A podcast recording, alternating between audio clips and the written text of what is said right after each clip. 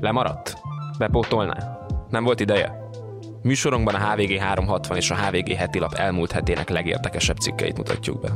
Önnek csak annyi a dolga, hogy elindítsa a háttérben és meghallgassa a szerzőink legjobb írásait. Bábel Vilmos vagyok, és hoztam pár cikket. Elvitelre. Rendszeres hallgatója a műsornak és szereti a cikkeket, amiket bemutatunk. Iratkozzon fel a HVG 360-ra, hogy egyetlen írásunkról sem maradjon le. Az első hónapban csupán 360 forintért. Részletek a leírásban. Két váratlan világpolitikai fordulat hozta kellemetlen helyzetbe az Orbán kormányt. A küszöbön álló lengyel kormányváltással védtelenné válhat Európában, az izraeli háború pedig olyan elasztikusságot követel a magyar diplomáciától, ami még gerinc nélkül sem kivitelezhető. Gergely Márton írása. Nicsak kitért vissza. Kérdezte diadalmasan Orbán Viktor három hete. Robert Ficó pártjának 23%-os szlovákiai választási eredménye után a Twitterből lett álhírgyűjtő X-en. A magyar miniszterelnök által provokált európai elit most legalább ilyen kárőrvendően figyeli, hogy vajon a következő nagy visszatérőt is észreveszi-e Orbán. Donald Tusk ugyanis mintegy 31%-nyi szavazattal és egy stabil koalíciós kormány esélyével újra a lengyel politika origója lehet. Orbán zavart csendje érthető. Tusk minden bizonyal nyugdíjazza a magyar kormányfő illiberális építkezésének legfőbb szövetségesét, Jaroszlav Kaczynskit, a jog és igazságosság párt elnökét. A hatalomba visszatérve fel fogja számolni azokat a jogállami problémákat, amiket Brüsszelből súlyosabbnak és veszélyesebbnek láttak a magyar helyzetnél. Így Orbán egyedül találhatja magát az uniós szégyenpadon. A következő EU csúcson pedig nem csupán akkor feszenghet, ha éppen az ukrán elnök járott vendégségben, de Tuskkal sem lesz kellemes a viszontlátás. A lengyel politikust a magyar propaganda sajtó azzal az álhírrel igyekezett lejáratni, hogy a nagyapja náciként az SS kollaboránsa volt. A két illiberális kormány véd és dac szövetsége miatt a TUSZ mögött álló erők számára a Fidesz szinte olyan politikai ellenfél, mint maga a PISZ. Orbán Krisztián elemző már a választások előtt figyelmeztetett, hogy a magyar kormányfő számára ez az érzelmi réteg különösen fájdalmassá tehet egy varsói kormányváltást. A magyar belpolitikai tanulságokat sem lehet annyival letudni, hogy a lengyel egy polgárosodottabb társadalom, a választási rendszer pedig jelentősen eltér az ittenitől. Ha a magyar ellenzékben marad képesség más országok választásainak elemzésére, akkor azt láthatja, hogy Tusk nem a populista szavazók meggyőzésére koncentrált. Nem merült el a hogyan menjünk le vidékre kérdésbe, hanem megmozgatta azokat, akiket a megosztás politikája taszított. Elvitte a szavazóurnákhoz a korábban távol maradókat. Ehhez fegyelmezettség kellett. A logójának egy szívet választott, tételesen kidolgozott, 100 pontos programot kínált, és igyekezett ignorálni a példátlan lejárató kampányban vele szemben elkövetett aljasságokat, és véletlenül sem célozgatni az ellenfél családtagjainak szexuális orientációjára. A PISZ propagandája ellentartás nélkül még mocskosabbnak tűnt, és ezzel a két politikai alternatíva is láthatóbbá vált. Ráadásul a populista hergelés oda vezetett, hogy most, amikor Kaczynszki riadtan keres szövetségest, útját állják saját korábbi véres szájú nyilatkozatai. Lehet legyinteni, hogy más a két választási rendszer, de Tóka Gábor elemző szerint 40-45 százalékos szavazatarány között van a Fidesz számára az a kritikus pont, amely alatt megfelelő ellenzéki stratégia esetén kétharmados vereséget szenved, és így a rendszere visszabonthatóvá válhat. A medián legutóbbi felmérésében a magyar kormánypárt 46 százalékra esett vissza. A következő országgyűlési választás Orbán számára megnyugtató messzeségben van, de az Európai Parlamentről döntő júniusi listás választásokon ettől még defenzívába kerülhet. Bár a magyar kormány brüsszeli elitcseréről álmodik, hiába állnak viszonylag jól a populista szövetségesei számos európai tagállamban, a másik két uniós csúcsintézmény, az Európai Bizottság és a tanács tagjait a nemzeti kormányok jelölik, illetve adják. A jövő évi posztosztozkodáson a lengyelek jó eséllyel kaphatnak fontos portfóliót, amit Tusk jelöltje vihet 5 évig. Ha nem lesz újabb spanyol előrehozott választás, akkor Orbán ellenfelei küldenek Brüsszelbe biztosokat Berlinből, Párizsból és Madridból is. A populisták vezette Olaszország pedig stabilan Európa pártinak bizonyult az elmúlt egy évben. Mintha Orbán körei és az Európai Bizottság is belenyugodott volna, hogy a Magyarországnak szánt, de befagyasztott uniós pénzekről majd a következő új összetételű brüsszeli végrehajtó szerv mond végső döntést. A kormánynak ez még belefér a 2026-os választási előkészületekbe, de tovább biztosan nem húzná a kérdést, hiszen kellenek majd a források a választói csoportok megőrzésére. Az EU-nak tett jelentős engedmények most elkerülhetetlenebbnek látszanak, mint korábban. Halálos ágyán volt erre állítólag így utasította el a papnak az ördög megtagadására felszólító kérdését. Megítélése szerint nem ez a megfelelő pillanat, hogy újabb ellenséget szerezzen magának. A magyar kormányfőt az izraeli kollégájához fűződő szoros politikai, üzleti, személyes kapcsolaton túl talán ez a bölcsesség is sarkalta arra, hogy a zsidó államot ért terrortámadást az európai fősodornak megfelelően kommentálja. Határozottan elítéljük az Izrael elleni brutális támadást, és egyértelműen támogatjuk Izrael önvédelemhez való jogát. Szeretném kifejezni együttérzésemet és részvétemet Benjamin Netanyahu miniszterelnök úrnak. Gondolataink és imáink Izrael népével vannak ezekben a sötét órákban. Írt angolul Orbán stábja október 7-én az X-en. Ez a kijelentés ugyanakkor kimaradt a miniszterelnök hivatalos honlapjának hírei közül, és a magyar nyelvi Facebook oldalán sem publikálta. Az önvédelemhez való jog támogatása ugyanis furcsa fénytörést kap az Ukrajna elleni agresszióban képviselt magyar álláspont ismeretében. A szomszédban zajló háború kapcsán az emberélet minden áron való védelmére hivatkozva követelnek azonnali, feltétel nélküli tűzszünetet. Izrael esetében mégsem merült fel, hogy ne vonuljon háborúba a Hamasszal szemben. Orbán zavarát jelzi az a zsonglőrködés, ahogy szavait múlt pénteki rádió interjújában megválogatta. Az önvédelem jogához fontoskodva hozzátette, hogy deeszkalációs, ezt így mondják a nemzetközi diplomáciában, politikát kell folytatnunk, hogy ne alakuljon ki államközi háború. Amit Netanyahu háborúnak nevez, azt tehát Orbán magyarázata szerint nem államközi, és akkor rendben is van. Az is érződött ugyanakkor, hogy az elkövetők pontos megnevezése, a Hamász megbélyegzése nem illeszkedik az érdek alapú külpolitikájához. A rádióban úgy mondta ki 19 alkalommal a terror szót, hogy a Hamász csak egyszer nevezte nevén. Akkor is a nyugat-európai migráció összefüggésében. A palesztin szó pedig nem hagyta el a száját. Az óvatoskodás csak részint szól a Fidesz száborában értelmezhető halmazt képező antiszemita szavazóknak. Azt, hogy Orbán elérte, hogy a szavazói maradéktalanul tolerálják Izrael barátságát, és a magyar nagykövetségnek a palesztinok provokálásával felérő Jeruzsálembe költöztetését, azt is bizonyítja, Ukrajna kapcsán is dönthetett volna egy Putyin elleni fordulat mellett. A másik problémája az, hogy Pekingben egészen másként olvassák a közelkeleti konfliktust, már pedig ő ott próbálja megtalálni az EU finanszírozás alternatíváját. Xi Jinping idén júniusban egyértelműen állást foglalt a Netanyahu által minden eszközzel akadályozott két állami megoldás mellett. A kínai külügy a mostani vérontás kapcsán egy szóval sem ítelt el a Hamaszt. Helyette a Fidesz ukrán politikájával megegyező modorban szólítja fel mindkét felet az erőszakos cselekedetek beszüntetésére. Kína és a tőle egyre nyíltabban függő Oroszország az izraeli tragédiában is annak a lehetőségét látja, hogy befolyási területüket tágítsák. A tandem előnyt remél abból, hogy az amúgy is belpolitikai válságban vergődő Egyesült Államok az ukrajnai után a közelkeleti háborúban is jelentős figyelmet és erőforrásokat kénytelen feláldozni. És a várható eredtentő izraeli válaszcsapás segíti Moszkva és Peking új narratíváját, hogy együttesen lépnek fel a globális dél kizsákmányolását fenntartó amerikai-európai hegemónia ellen. Mert hogy minden az egykori gyarmatosítók bűne, akiket végre helyükre kell tenni a Krimtől Tajvanon át a forrongó Latin Amerikáig.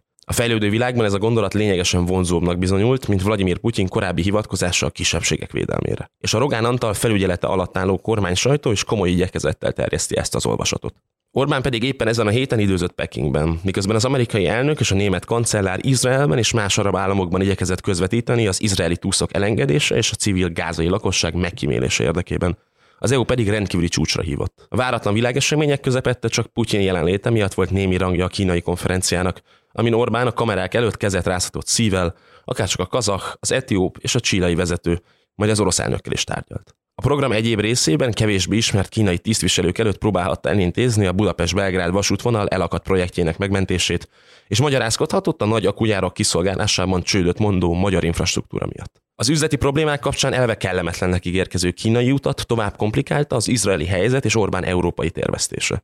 Pekingnek, ahogy Moszkvának is, a brüsszeli egységet hatékonyan megbontó, az uniós asztalnál jelentős súlyjal bíró szövetségesre van szüksége.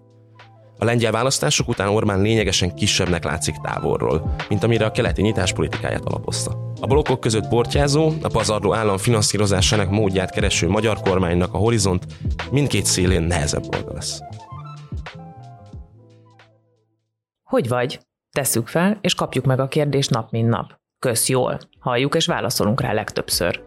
De mit jelent jól lenni? A HVG két hetente jelentkező podcastjában erre keressük a választ. Minden adásban megvizsgáljuk a fizikai és lelki egészség egy-egy területét, nem csak felvetve kérdéseket, de meg is válaszolva azokat. Műsorainkban tudományos és szakmai magyarázatot adunk a mindennapi well-being kihívásaira, és gyakorlati példákon keresztül segítünk, hogy lépésről lépésre tudatosabban érezhess magad a bőrödben, mind fizikailag, mind lelkileg. Én Bárhalmi Kata vagyok, a műsor házigazdája, ez pedig a Közjól, a HVG új Wellbeing podcastja.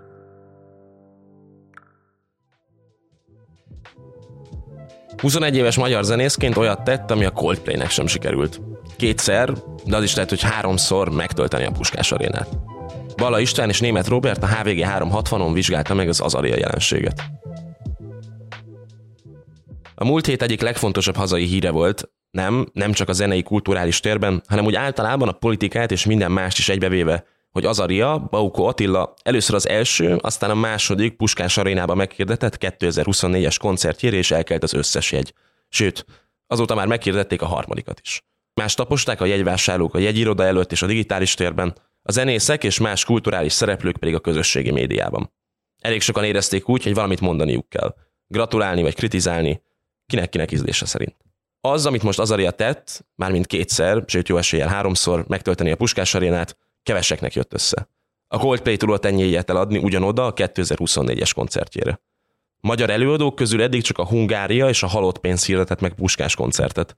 A zenekar 20 éves születésnapi koncertje jövő júniusban lesz, két héttel az Azaria triplázás után. Ha pedig a Népstadion 1953-as átadásaig visszakeressük az ott fellépő magyar előadókat, akkor is csak olyan neveket találunk, mint az Illés, plusz István a király, az Omega, háromszor, az előbb említett Hungária és a Neoton Família, illetve volt egy Illés Metro Omega szuperkoncert.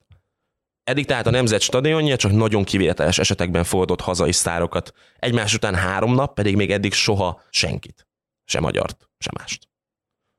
Mellesleg ez azt is jelenti, hogy a sokáig a legsikeresebb hazai élőzenés szereplőnek tartott halott pénz elveszítette a nagy hunpop csatát. Baukó Attila köröket vert rá. A mostani Azaria bomba siker nem a semmiből jött. Több szempontból sem. Az, hogy nagyon népszerű, eddig is nyilvánvaló volt. Elég csak megnézni a sok milliós, sőt több tízmilliós YouTube nézettségeit, a számait a streaming platformokon, és persze mögötte van már többek között egy sikeres teltházas paplászló sportaréna koncert, és a Sziget nagy színpados fellépés is. Amit Bóko Attila kínál, az hatásos és professzionálisan elkészített popzenei keverék. Egy jó adag modernizált mulatós zene, egy kis balkán, egy kis arab vodal, amit, mint mondta, az első egy arab boltostól vett mobiltelefonján felejtett dalok inspiráltak. Hozzá némi ezekhez illeszthető laza regis íz, a mai fiatal zenefogyasztók körében legnépszerűbb hip-hop, mindezek tetejében jól megjegyezhető popdallamok, és még az is belefér, hogy a fazonjában van némi befogadható furaság. Ami pedig a fazont illeti. Bauko egyfelől igazi szomszédsrác, akivel a fiatalok tudnak azonosulni, de akár a szüleik is. Másfelől bulvárhős és szelep. Egyszerre legkisebb királyfi, generációs csúcsmodell és a kormédium embere. A celebsége akkor járt csúcsra, amikor egy vidéki fesztiválon félreértetetlen pózban készített róla és egy rajongó lányról videófelvételt valaki, amely aztán kikerült a netre, lehetett rajta csámcsogni hetekig. És ez nem, hogy nem ártott az Ariának, hanem valószínűleg sokan ekkor figyeltek fel rá, és kaptak rá a zenéjére is de ez a celeb botrányhős szerep kevés lett volna a soha nem látott ütemű sikerhez. Baukó Attila története egyrészt egészen elképesztő, másrészt, mintha ő maga egy személyben bizonyítaná a Z-generációról szóló állításokat. A nemzedék, ami magasról tesz az ideológiákra, a politikai játszóterekre, az állami intézményekre, amely egyenesen kimondja, amit gondol. Aminek széles spektrumú, de semmiben sem túlságosan mély az érdeklődése, amely az iskolára, mint információszerzésre totálisan felesleges, muzális intézményre tekint.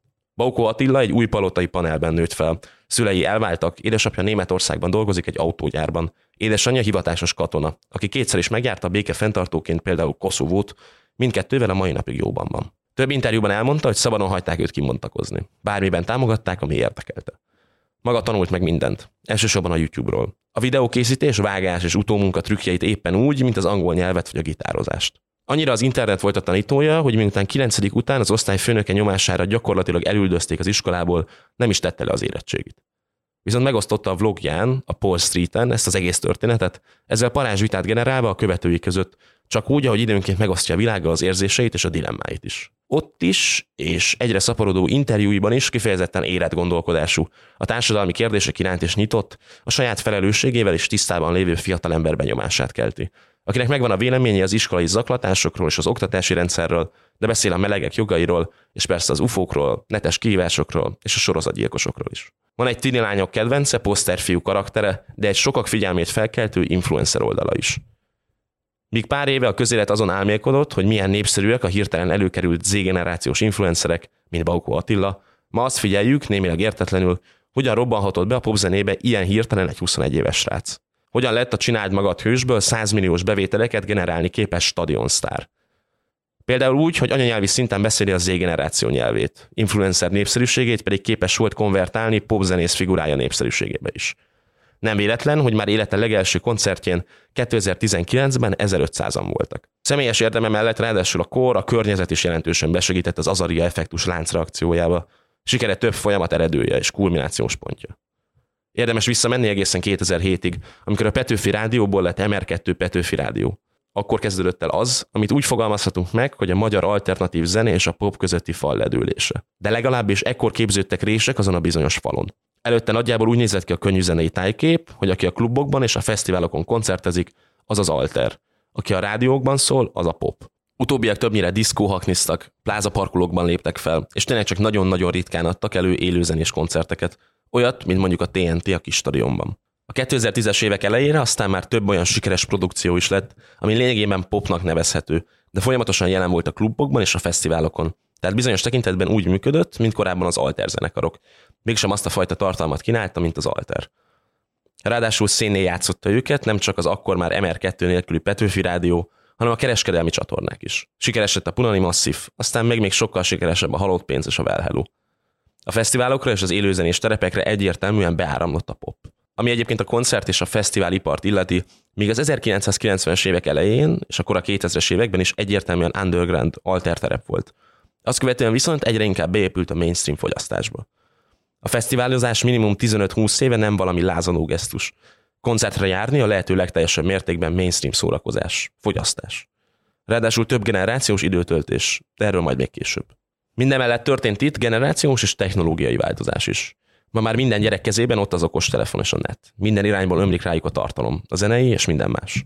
Megváltozott a zene szerepe. Mindent könnyű elérni, mindenhez gyorsan el lehet jutni, mindenhol lehet zenét fogyasztani. Egy mai 10-20 évesnek már nem lehet, és nem is kell elmagyarázni, hogy a zenéhez hozzájutni valami különleges dolog, mert igazából inkább elhajolni az elől a nagyobb teljesítmény. Végképp nincs már misztikum a zene körül. Soha ennyi és ennyi féle zenei tartalom nem pörgött a közös fogyasztás terében.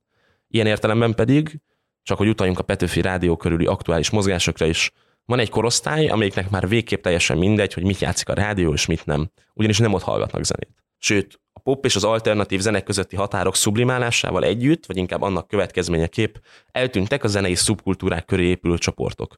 Majd zúzós metal után simán ott lehet a playlisteken egy érzelmes popballada vagy egy hip-hop dal. Ahogy Azaria is a metal miatt kezdett gitározni, és minden mai napig szereti a műfajt, miközben a zenéje attól a lehető legtávolabb áll. Másfelől van egy teljes zenész generáció, amelyik már beleszületett a közösségi médiás, digitális világba. Marketingben, jelenlétben, mindenben ez szerint működik.